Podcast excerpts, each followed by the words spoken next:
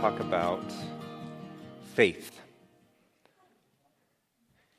You know, faith is something that I've found that we talk about a lot. But I find that it's also easy to misunderstand faith.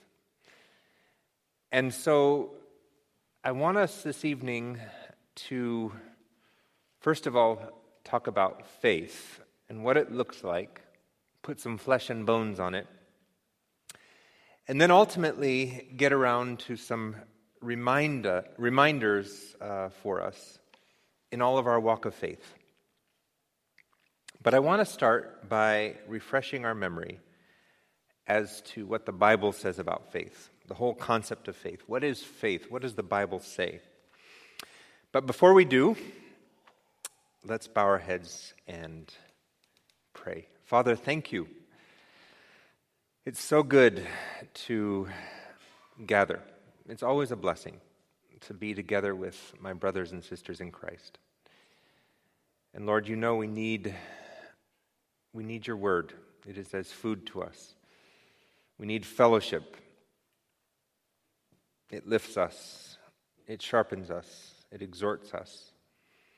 We need prayer. We need to reestablish that communication with you. And so, in all these ways, Lord God, we pray that you would be with us this evening. And Lord, I know that we all wander in here at the end of a midweek day and we have fatigue, we have anxiety, we have problems, there are distractions, there's things that we're looking forward to. But Lord, most of all, we need ministry. We need you to minister to us. And so, Lord, we invite you to just be in this place this evening. We invite you to speak to us. Holy Spirit, teach us your word, minister to our hearts.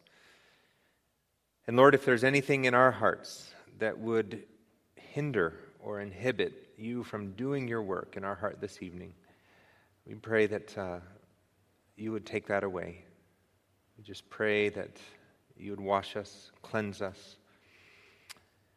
make us those vessels that are clean for the Master's use. And we pray this in Jesus' name. Amen. Amen. Reminders, reminders for us as we walk this walk of faith.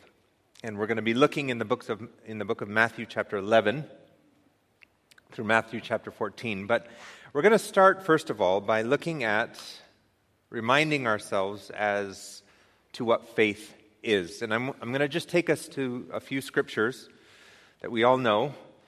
But I find that um, in my own walk, it's good to just remind myself of what faith is. It becomes this kind of obscure, abstract ideal that I know I'm supposed to live by, but the Bible actually makes it quite clear to us what it actually is. And so let's read in, um, beginning in 2 Corinthians uh, chapter 5, verses 6 and 7.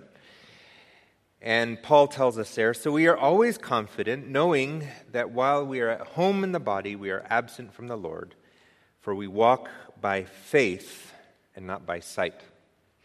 And so here we have, I think, a reminder that we need to be reminded of every day. Our Christian walk is not a typical walk of, our, of sight. It doesn't just involve our mind, our intellect, the physical world. There's, there's something else. And, the, and Paul says it's a walk of faith, not sight. In other words, so that meandering through life, living as everyone else is living, is, is not the way we walk as a Christian. We walk by faith and not by sight. So, whatever faith is, it's opposed to tip, the typical way the world or someone who's not believing in God would go through life. We walk by faith, not sight. Hebrews chapter 11, verse 1. Now, faith is the substance of things hoped for, the evidence of things not seen. Now, I know that this is one of the most commonly quoted verses in regards to faith. But just take a quick look there. Faith is the substance of things hoped for. Now, a few weeks ago, we had a, a pastor preaching on faith, and he talked about faith and hope. And he talked about how hope is not just a pie in the sky desire that maybe will come true. It's a certain expectation. Remember, he used that definition a certain expectation. That's the hope that the Bible refers to when it talks about hope. Hope is a certain expectation, but look at what how faith relates to hope. Faith is the substance of things hoped for. So if hope is the certain expectation, faith is the object or the reality of that hope. It is the expectation that comes to pass. It's substance. It's, it's real. To me, a lot of times we think of faith as, as just kind of a, a blind stepping out and hoping that something is going to catch us. And, and that's not really what the Bible teaches us about what faith is. Faith is the substance, it's the reality of the certain expectation that we have because of Scripture. Hebrews chapter 6, verse 12. Just quickly going through these, but they will, they'll kind of set our minds in the right place when we get to our passage. Hebrews 6:12 it says, "And we desire that each one of you show the same diligence to full assurance of hope until the end, that you do not become sluggish, but imitate those who through faith and patience inherit the promises of God." Through faith and patience, they inherit the promises of God. You know, Scripture is full of promises. But how do we lay hold of those promises? It's through faith. And certainly we have to have patience. Faith and patience is the way that we inherit the promises which are given to us in Scripture. Hebrews chapter 11, verse 6. I'm supposed to be changing these verses, sorry. Hebrews 11, 1. Did that one. Hebrews 11, 6. But without faith, it is impossible to please God. For he who comes to God must believe that he is, and he is a rewarder of those who diligently seek him. You know, that, that verse is sobering because it says there's only one way to be in right relationship with God. There's only one way to please God, and that is by faith. And we know that salvation is through faith. And so, whatever we do for God, that we want to be pleasing to God, needs to be a result of faith. Without faith, it is impossible to please Him. So, those are some verses that kind of maybe put our mind in the right uh, frame, frame, or put, our, put ourselves in the right frame of mind as we consider this whole idea of faith. But what does faith look like? Those are kind of descriptions of faith. But I love the fact that the Bible doesn't just give us a description, the Bible gives us the hall of faith, which really puts flesh and bones on what faith in action looks like. And so we know chapter 11 of Hebrews um, has many examples of faith. Let's look at a few. Verse 4. By faith, Abel offered to God a more excellent sacrifice than Cain, through which he obtained the witness that he was righteous, God testifying of his gifts, and through it, he being dead still speaks. When I look at Abel, and you look at how the Bible differentiates between Abel and Cain, we come to know what faithful worship looks like. The worship that Abel brought was acceptable. The worship that Cain brought, which was in his flesh, it was what he wanted and not what God's, God wanted, was not acceptable. So Abel gives us an example of what faithful worship looks like. Look at verse 5. By faith, Enoch was taken away so that, he, so that he did not see death, and was not found because he did not sorry, and was not found because God had taken him. For he was taken, for before he was taken, he had this testimony that he pleased God. You know, we often wonder why was Enoch taken away? I think from this verse, it was that Enoch desired to be taken away. Enoch, it says he pleased God. And to me, I, I look at Enoch and remember he lived in a day and age when they didn't have the scriptures. But he was a faithful seeker of God. And his life of faith pleased God such that God took him long before his uh, normal life expectancy would have, would have come to pass. So Enoch shows us what a faithful seeker of God looks like. Verse 7 Noah. What does Noah show us? By faith, Noah, being divinely warned of things not yet seen, moved with godly fear, prepared an ark for the life saving of his household, by which he condemned the world and became heir of the righteousness which is according to faith. You know that the story of Noah building the ark is an amazing story. But what does, what does Noah's inclusion in the Hall of Faith cause us to understand? It, it causes us to understand what faithful obedience to a task looks like.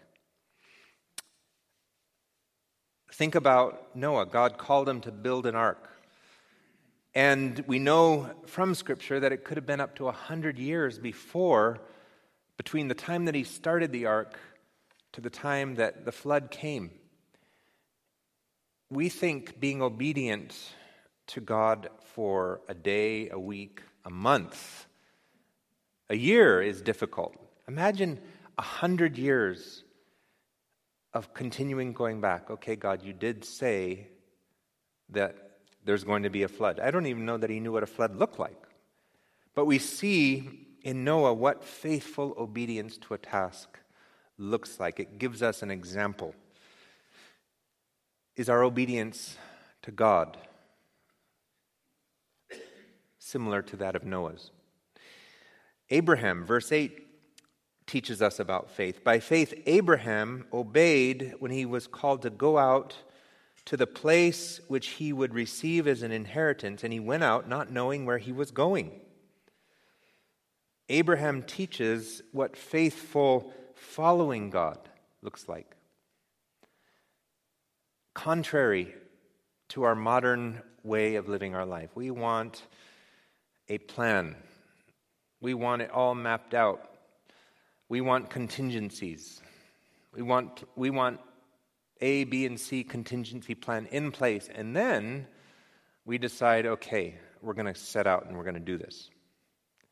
Notice how different that is than what God called Abraham to. It says he obeyed when he was called to a place where he knew not where he was going. That was hard. But Abraham teaches us what faithful following of God's leading looks like. Verse 11 By faith, Sarah herself also received strength to conceive seed, and she bore a child when she was past the age because she judged him faithful who had promised. You know that story of God's promise to give Abraham a child. And we know from Scripture that it was 25 years between the time of God's promise to the time of God's fulfillment. And at the time of God's promise, Sarah was probably borderline the age where she could have had a child. But by the time 25 years was up, it was long past. But we see that the Bible tells us that she had faith to believe God.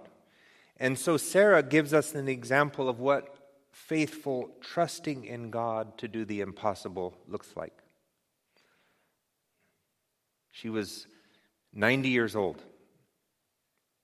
And she came to the place where she said, Okay, God, you said I'm going to have a child. I guess I'm going to have a child. Faithful trusting in God for the impossible. That's what it looks like. Verses 24 through 27, we have Moses.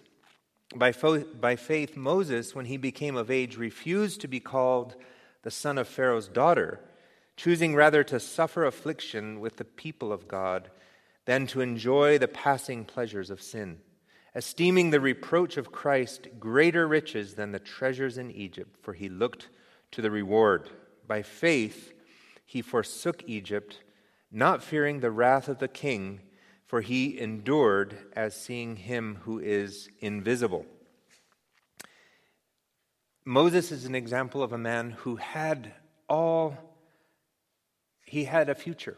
He had wealth. He had opportunity.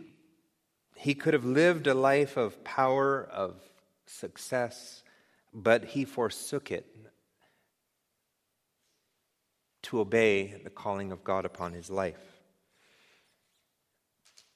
And I think we've all been at that, that fork in the road where, where we have the opportunity that the world offers us and we have what God is calling us to. And Moses gives us an example of what faithful forsaking of the comfort, comforts and pleasures of this world to follow Christ looks like. Moses gives us that example.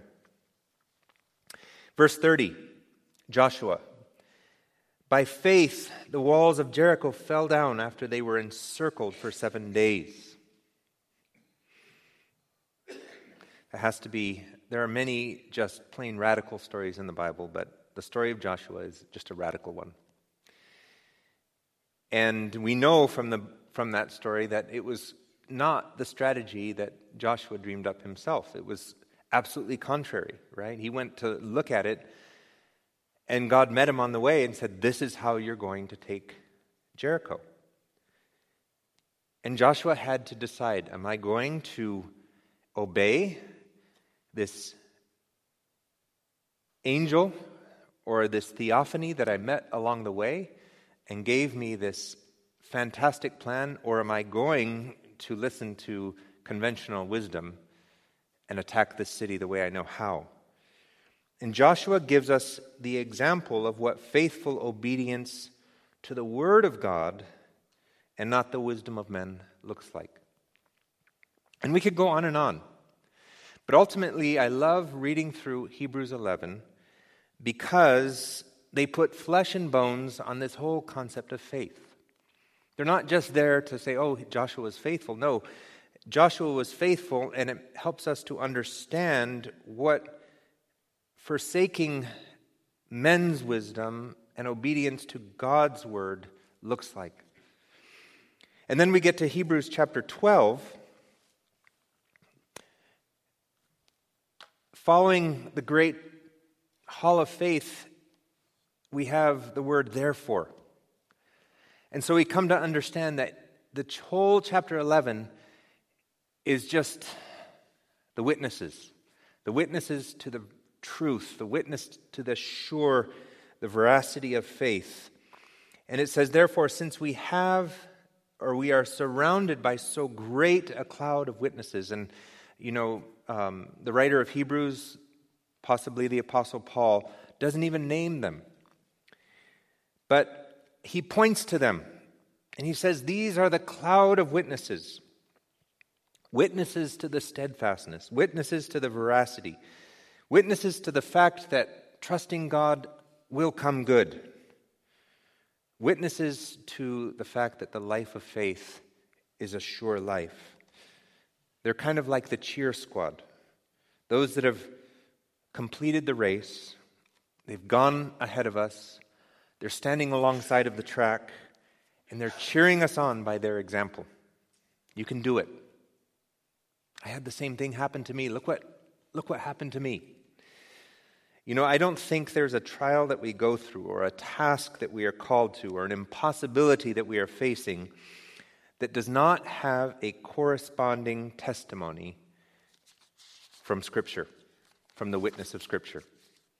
Since we have so great a cloud, the Bible says, let us lay aside every weight and the sin which easily ensnares us, and let's run with endurance the race that is set before us. Since we have this great cloud of witnesses, I think that we need to be reading Hebrews 11 every day, just to be reminded of the fact that people have gone before us and have faced obstacles, have faced uncertainties, have faced challenges, have faced sicknesses, have faced impossibilities. And living by faith, they passed through. God was good. God was good to accomplish what he said he would accomplish. So, understanding what faith looks like, understanding the examples of faith, I want us to turn to Matthew chapter 11. And we're going to be looking at mostly chapter 14, but we're going to start in chapter 11 in 13. And I'm just calling it timely reminders for us as we walk this walk of faith. Because sometimes as Christians we think, no one's walked the path that I've walked, no one's facing the path that I'm facing. We're going to start in chapter 11.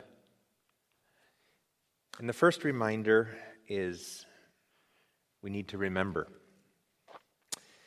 I'm going to read from verses 1 through 6. Now it came to pass when Jesus finished commanding his 12 disciples that he departed from there to teach and to preach in their cities. And when John had heard in prison about the works of Christ, he sent two of his disciples. And he said to him, Are you the coming one, or do we look for another? And Jesus answered and said to them, Go and tell John the things which you hear and see. The blind see, the lame walk, the lepers are cleansed, and the deaf hear. The dead are raised up, and the poor have the gospel preached to them. And blessed is he who is not offended because of me. Remember what you've seen and heard. I want you to think about John.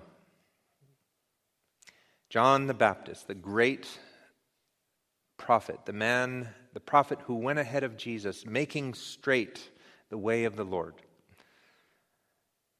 certainly prophesied about, um, certainly esteemed by Jesus, certainly a man that had given his life faithfully to doing what God had called him to do, a man who lived in the wilderness, eating locusts and honey. He gave up the comforts of a normal life. But there came a time when Jesus came on the scene, he baptized Jesus, and then he began to fade. And the spotlight went from him to Jesus. And then John, because of his teaching, finds himself in Herod's prison. And when John had heard in prison about the works of Jesus, he sent two of his disciples. John's in prison and he begins to have doubts. He begins to wonder. Did I do the right thing? Was I preaching about the right man? Did I make a mistake? Why is Jesus not helping me? Wouldn't I be a benefit to him in his teaching? Wouldn't, I be, wouldn't it be a good thing if I was still out there preaching? I'm sure he was feeling sorry for himself. God, I gave you my life. Why am I in prison? Why is Jesus out there? And so he sent two of his disciples. So John wasn't by himself, he had a following. And he told them to ask Jesus, Are you the coming one? Or do we look for another? In other words, what John was saying is several things. He was probably saying, Jesus, did I make a mistake? He was probably saying, Jesus, I'm in prison. Can you come help me? He was probably saying, Jesus, what kind of a person are you to, to leave me to suffer while you're, while you're out preaching? And I mean, John was only human. I imagine that all of these emotions and thoughts were coming through his mind. And imagine what his disciples are thinking. Jesus, why aren't we going to get John out of prison? Why don't you speak? Why don't you do something to get him out? But here comes the radical part of this story. Not that John doubted, certainly we all have those moments of doubt. But look at Jesus' response. Jesus has answered and said to them, Go and tell John the things which you hear and see. Go and tell John the testimony of what is being done. Go and tell John the testimony of what is being preached. Go and tell John the testimony of people believing in God. John probably was expecting a response, something like, Oh, John, I'm so sorry. I forgot about you over there. A few weeks, I'll, I'll be over there, a few days, or I'll speak the word. Don't worry, John, your life is going to be okay. John, you've done a great job. Hang in there for, your, for a few weeks. Everything's going to be okay. I can imagine that's what he was expecting. But it's not what Jesus gave him. Jesus' words were Go and tell John what you've seen and what you've heard. That sounds harsh. For a man who had given his life for serving the Lord, to not even get a visit, to not even get a word of compassion, to not even get um, a miracle performed on his behalf. We know the end of the story. John was beheaded.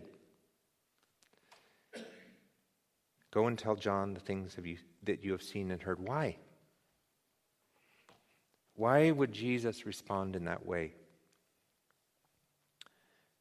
Well, I would venture to say that Jesus was pulling out of John the faith that was latent within himself. He was pulling John to an even greater level of faith.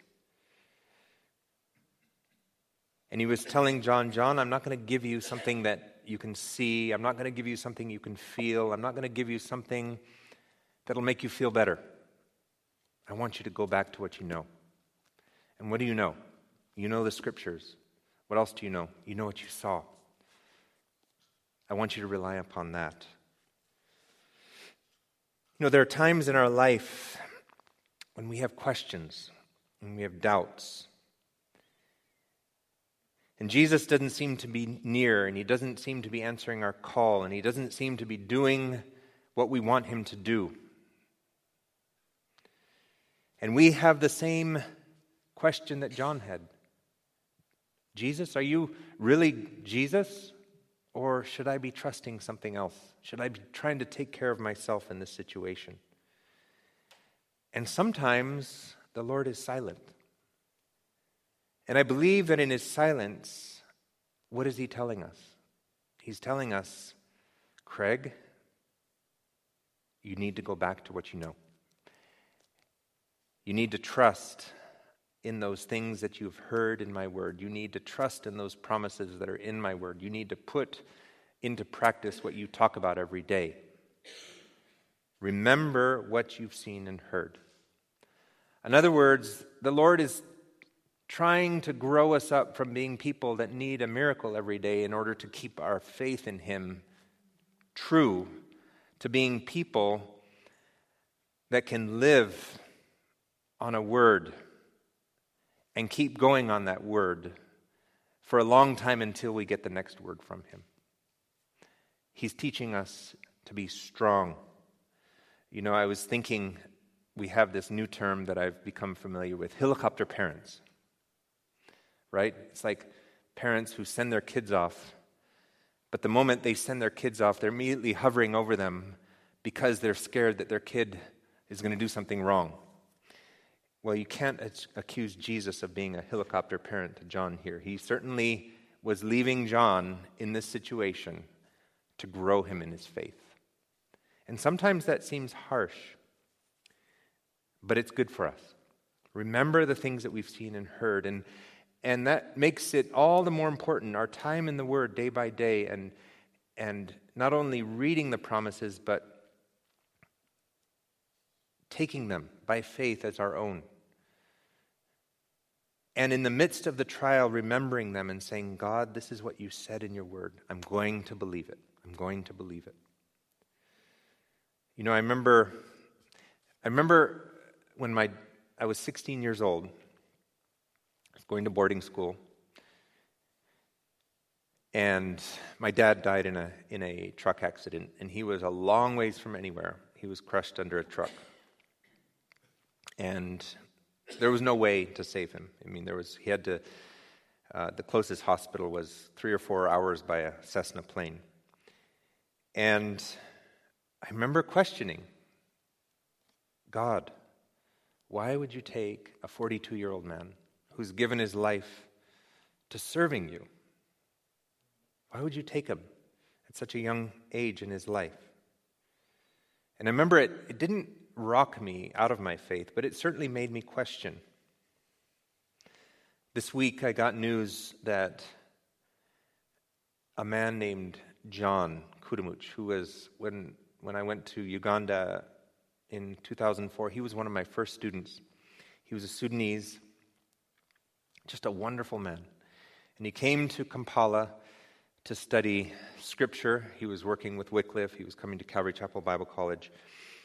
And his heart was always to go back to Boma, to Pibor, to the Murle land, which is up in South Sudan, very hard to get to, and take the scriptures there and preach there. And, you know, there was one thing about him that that was just so refreshing because the difference between South Sudan and Uganda is like the difference between Southern California and Uganda. I mean, it's Uganda is like the first world compared to South Sudan. It, South Sudan is a very, very hard place to live. But he wanted to go. And not only did he talk about going, but he went. And his, and his years of ministry there were so hard. We took a group of students up there in 2008 in a plane, and we helped him plant Calvary Chapel Boma. He was reaching out to three unreached people groups in that area. And it was a hard life. And he persevered in serving the Lord through wars, and he was chased out of Boma. The churches were burned down. He went to Juba. He was chased out of Juba, went as a refugee to Uganda, back to Sudan. I mean, it was just a hard life. But he kept going back. And then this past week, we got news that he passed away because he got an infection on his thumb that couldn't be treated because there was no hospital. And the only way to get to a hospital was to go by road or helicopter. The roads were so bad because of the rains, they were impassable. There was no way to get out except to walk an eight day journey. And by the time he realized that he needed to go, he was too weak. And he passed away. I don't understand that.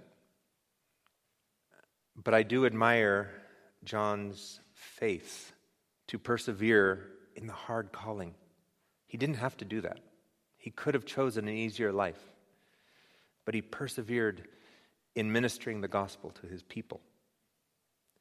This morning, I got news that a missionary pastor, his brother, also a missionary, 40 some years of age, was murdered by robbers in his house in Kenya. And I think of, I think of Isaac, his brother, and I just think you know, these guys are so sure in their calling that they pass through situations like this, but it doesn't take them away from what God has called them to do. Remember what you've seen and heard. Remember what you've seen and heard. When I, when I look at John and what he was going through, Jesus was drawing him to a greater level of faith. And and when Jesus appears to be speaking to us, silent to us, more than likely he's telling us, go back to the Word. What does the Word say? What do I tell you in the, what, what am I telling you in Scripture? Remember what you've seen and heard. Trust in those things. Amen? The second one is that faith is the key. Um, turn with me to Matthew chapter 13. And it came to pass, this is verse 53, when Jesus had finished these parables, that he departed from there.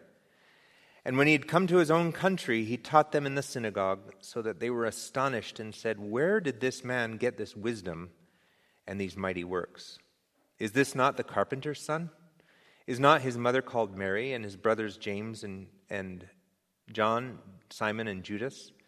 And his sisters, are, are they not with us? Where did this man get all these things? Verse 57 So they were offended at him, but Jesus said to them, A prophet is not without honor except in his own country and is in his own house. And then verse 58 Now he did not do many mighty works because of their unbelief. He did not do many mighty works because of their unbelief. So think about this. I, I know that you guys who are just in Israel, you you, you were in Capernaum. You were in Nazareth, so you can visualize this very place where Jesus was.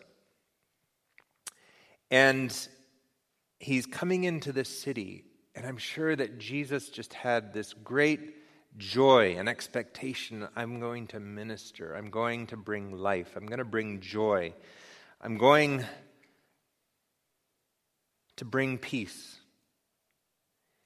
There was so much potential in Jesus coming into this town. In other words, there was desire on Jesus' part to minister to this, to this city. But what does it say? It says they were cynical, they didn't respect him, they doubted him. And what was the result? Jesus didn't do many mighty works a lack of faith. It wasn't Jesus' anger that caused him to not do what he could have done, it was their lack of faith. The lack of faith on the part of the people of Capernaum prevented God from doing what not only he might have done, but he wanted to do. The blessing that this city missed out on because of their doubt and their lack of faith.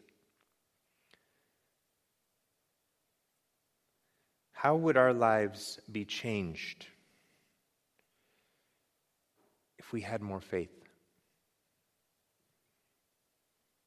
What are we preventing God from doing in our life, through our life? Because we either don't have faith or we're not exercising our faith. I think there's going to be a day when we're going to see, in hindsight, the potential of what God could have done through us if we would have had the faith to allow God to work through us. And that's not to make it a negative thing, but it is to make us sober minded, because to me, verse 58 is a sobering verse. He did not do many mighty works because of their unbelief. How many things would God have done, would God have loved to do if Craig Lindquist had faith, more faith? Put your own name in there. How are we limiting God from doing what He would love to do? because we're not bothered to have to step out in faith. I think of really that's the message is given to us in the parable of the talents. You know, there was those three men. One was given five talents, one was given two talents, one was given one talent. And we know that the end of the story God didn't judge them based on how many talents they had at the beginning. He, his judgment was based on what he, they did with the talents in the time that he gave them to use them. And we all have talents. And really, it's the picture of using the talents is stepping out in faith and allowing God to work through us, using who we are, our giftings and abilities and spiritual gifts, to bring grace to the world, to the community, to the family that we are in. How are we using our talents? Purposefully putting ourselves in the place where we have to exercise faith. We have a men's group. And we were talking about the difference, I was sharing the difference between living in a prosperous place like, like um, the United States versus living in a poverty stricken place. And I, I was sharing how, honestly, it's almost harder to live as a Christian here than it is in place like a third world country where there is so much hardship. Because here, you have to decide to step out in faith.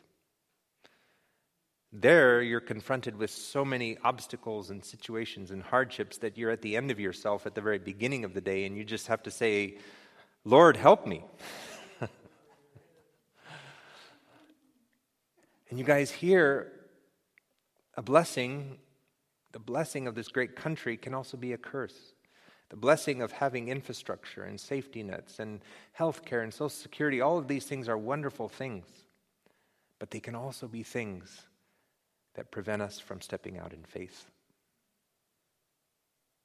And so we need to, as Americans, as the American church, we need to be those who make a decision to step out in faith, to put ourselves in the position.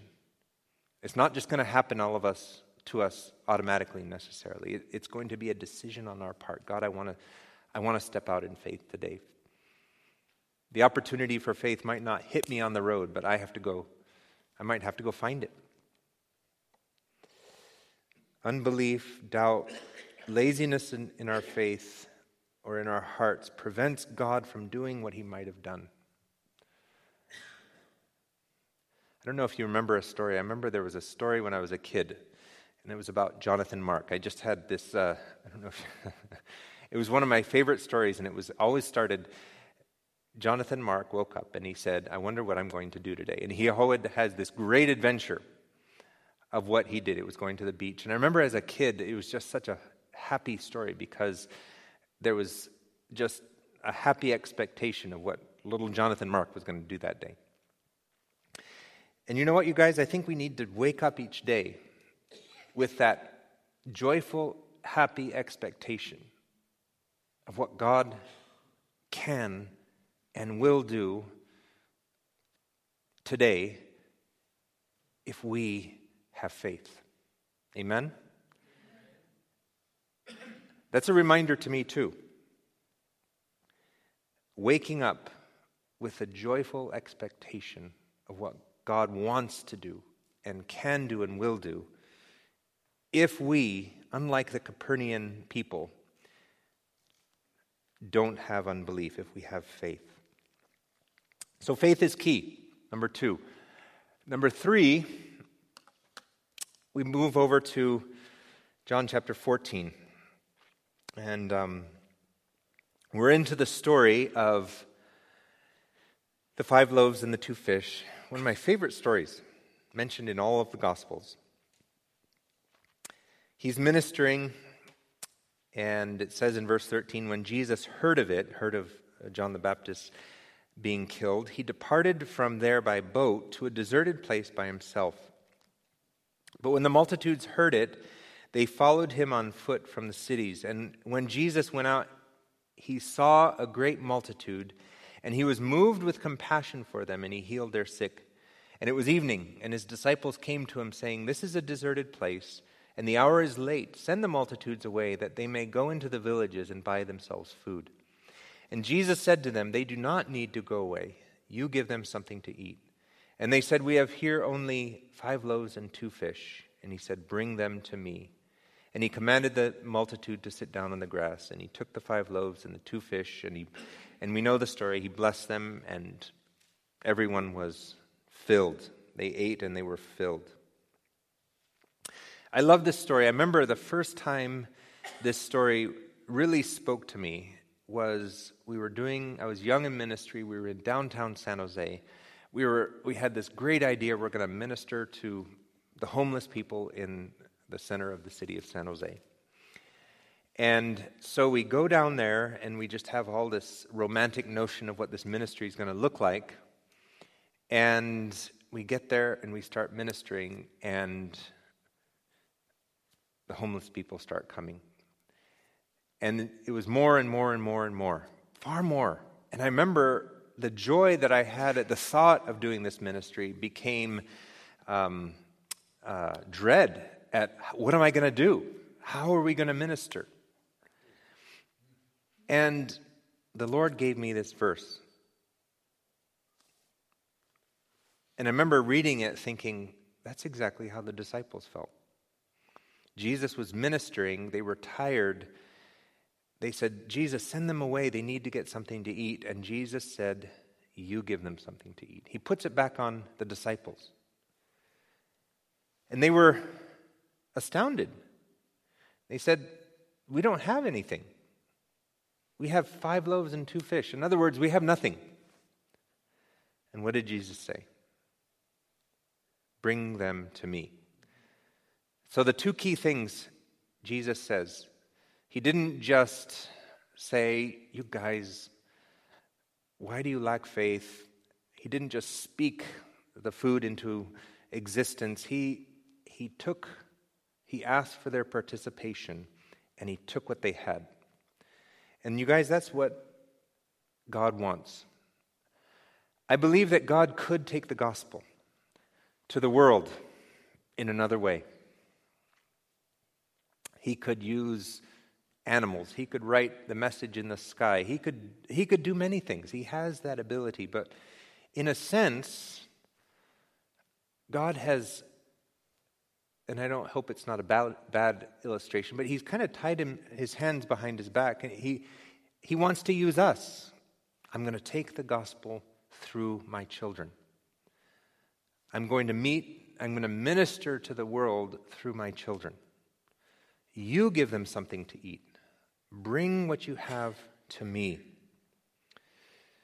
You guys, it's so easy to look at people more talented, more intellectual, more blessed financially, uh, more able, able or capable than we are, and say, you know what, those people are far more capable of doing the job than me. I'm, I, I think I'm off the hook in this case. But I don't think any of us are off the hook. I think we all have people in our life that no one else can meet except, or can minister to except us. And God is saying, You give them something to eat, you minister to them. And you'd say, How? Why? What do I have? And, and Jesus would say, Bring what you have to me. And I've talked about this before, but what do we have to bring? We have who we are, we have our personality, we have our giftings, we have our talents. We have the resources. That's what we can bring. And, you know, the same scripture that ministered to me there in, in San Jose was the scripture that ministered to me when we began the work in, in, um, in Uganda, where the very same thing all over again. Huge need. You just feel so overwhelmed to meet it. And I just remember Jesus, the Lord, saying, Bring what you have to me. Our participation is what God wants. Not necessarily all our skill and resources and all that. He wants our participation. He wants us to step out in faith and not just run away from the problem or the need, not just send it away and have someone else deal with it. He wants us to feed the multitude. He wants us to bring what we have to Him. And so, as Christians, what do we have? We're in a big room. There's probably 30 people in here. We have many different resources. We have many different talents. We have many different abilities. We're all part of the body of Christ, and each of us has our place within the body of Christ. The little that we have, brought to Jesus and blessed by our Savior, is going to be enough to feed the multitude. God wants our participation. Number four, we're just continuing through this chapter. Um, the reason these passages all came together was I was reading through Matthew, and as I was reading, this, these passages just came together for me, and so that's why I'm putting all these together. But um, number four, we see that after that miracle of Jesus feeding the 5,000, verse 21, now those who had eaten were about 5,000. And look at verse 22 of chapter 14. Immediately, Jesus made his disciples get into the boat and go before him to the other side while he sent the multitudes away. Again, there's details in Scripture that are there for a purpose, and those words are there for a purpose. And it says, immediately Jesus made his disciples get into the boat. Jesus knew what was happening. Here, they had just witnessed this great miracle. They were all ecstatic. It's like they watched the football game and their team had miraculously won, and they were just on a high.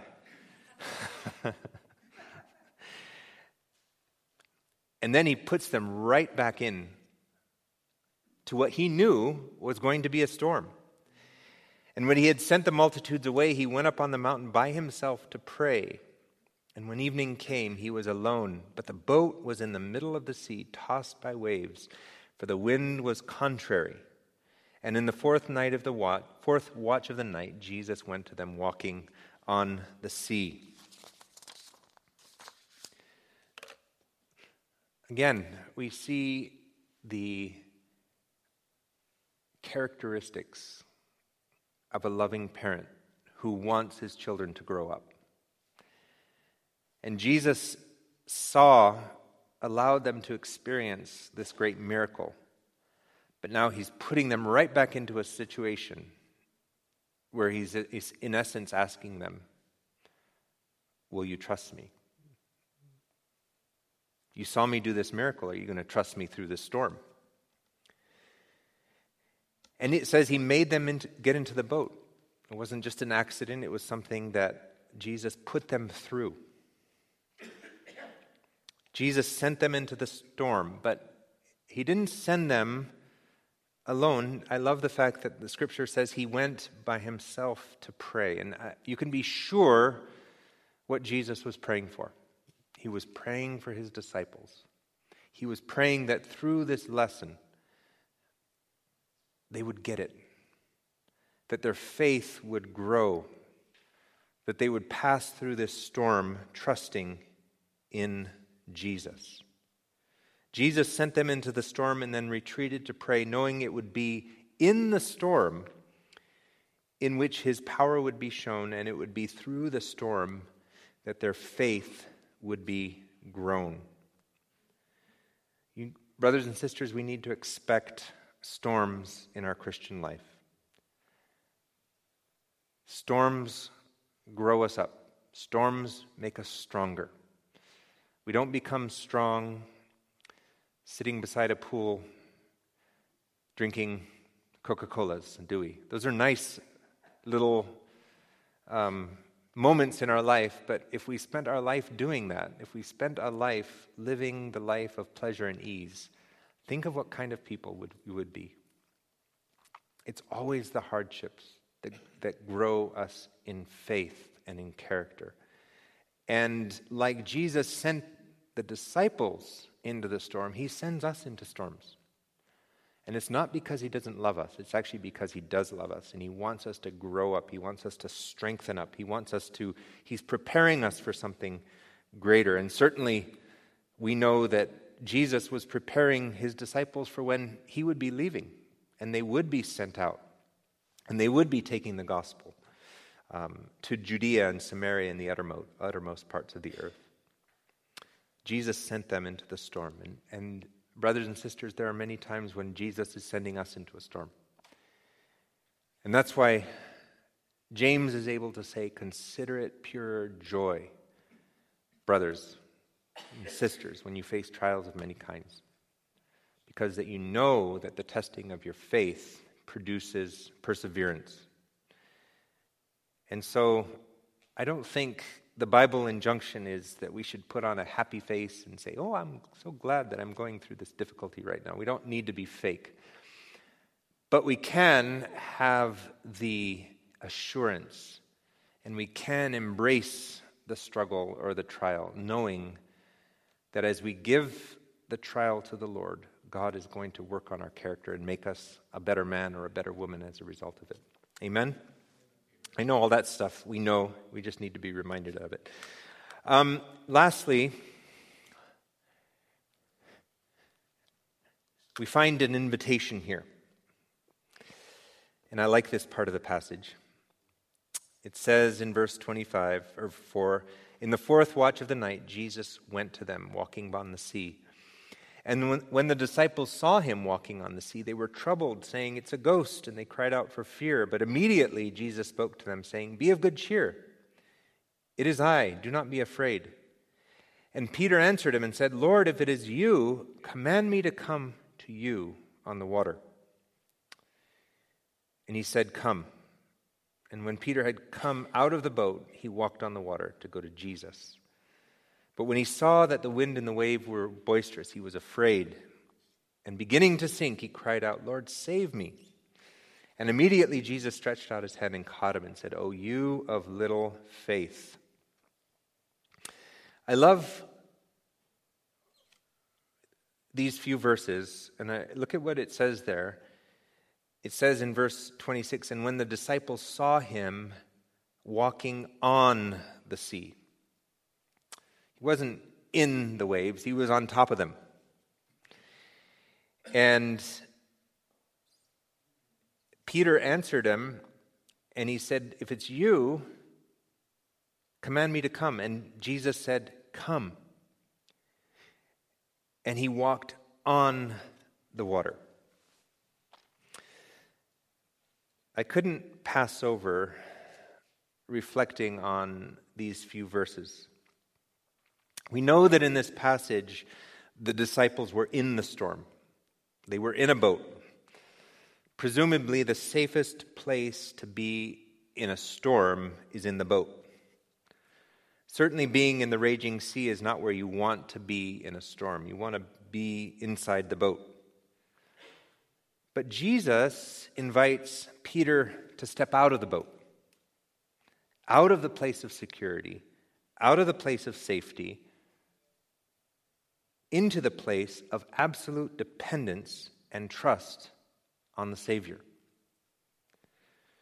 Jesus is inviting Peter to experience what it is like to walk not in the storm, but on the storm, above the storm impervious to the effects, riding above the waves as a bird would glide above a canyon.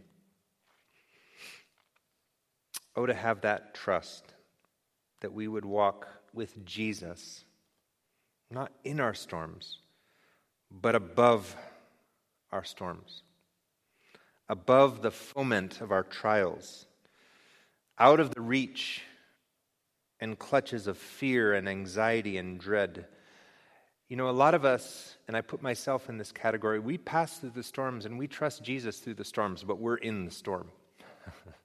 and the storm has its effect on us, and we're seasick. We're throwing up through the process. But we say, I'm trusting Jesus. I think that's commendable. But I think that there's an invitation here, there's a picture here of something else.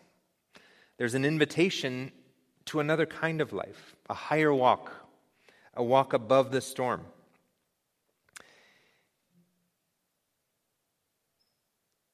And that's where Jesus is walking. And that's where I believe he is inviting us to walk with him on the waves above the storm. Yes, Jesus does come down to our level and walks with us through our valleys. He pulls us out of the pit and the mire that we fall into. Even as he pulled Peter out of the water, he was quickly sinking into. But I do believe that he longs for us to know and experience a more exciting walk, a higher walk above the storms of life. And to me, it's almost as if Jesus is saying in that moment, Peter, this is life. This is where the excitement is. Not in the storm, where you're getting seasick and you just you just want to go to sleep, you want to lie down, you want to pass out above the storm. Look what Peter does. It, to his credit, Peter steps out. He begins to walk, but he quickly succumbs as he looks around him and he says, Lord, save me. Why, at one moment, was Peter walking above the storm, and the next moment, why was he sinking? That's right, he doubted. He took his eyes off of Jesus and he began to doubt. And Jesus says, Oh, you of little faith, why do you doubt? That was Jesus' reprimand to Peter. You know, John, back in the beginning of our study, began to doubt and question whether Jesus was the Messiah. Mighty works were not done in Capernaum because of their doubt, because of their unbelief. Peter doubted and began to be engulfed by the waves of the storm. Doubt is the killer of faith, and it blinds us from recognizing Jesus. Doubt prevents God from doing the mighty things that he wants to do. Doubt prevents us from walking with Jesus in the places he's calling us to walk above the storm. But nonetheless, the invitation is there. Jesus invites us to come. And so I would say to you, as we are ending, challenging you, challenging myself, let's step out of our places of our, of our security. Let's put our trust in Jesus and walk in the exciting places that Jesus is calling us to walk in. Five reminders for us in our walk of faith. We need to remember. Remember what we have seen. Remember what we've heard. Remember the Ebenezer stones that we have put down in our life. Sometimes those are the only things that God leaves us with to draw strength from to carry on. But the reason He's leaving us with those is not because He doesn't care for us, it's because He wants to draw at our faith. He wants us to grow in faith. Number two, faith is key. We're reminded that Faith allows God to do mighty works, but lack of faith prevents God from doing what he might have done. And I believe God wants to do so much.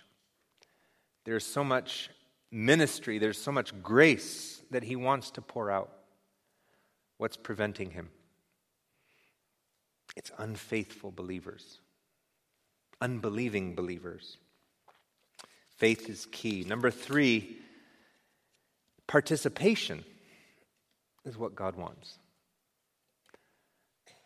I love the story in the New Testament where Jesus asked the, the certain religious leader, Do you believe? And he says, Lord, I believe, help my unbelief. He was honest with Jesus that he didn't have a lot of faith, but he had a little bit. Isn't that comforting? We don't have to be Spurgeon to be used of God. Jesus is simply saying, Give me what you have. Bring me what you have. Number four, expect storms to come. I'm reminded that whenever I'm in a storm, that many times it's Jesus himself who has sent me there. So that in the storm, his power will be shown and my faith will be grown. And while I'm in the storm, I know that He's praying for me. And He won't leave me there long.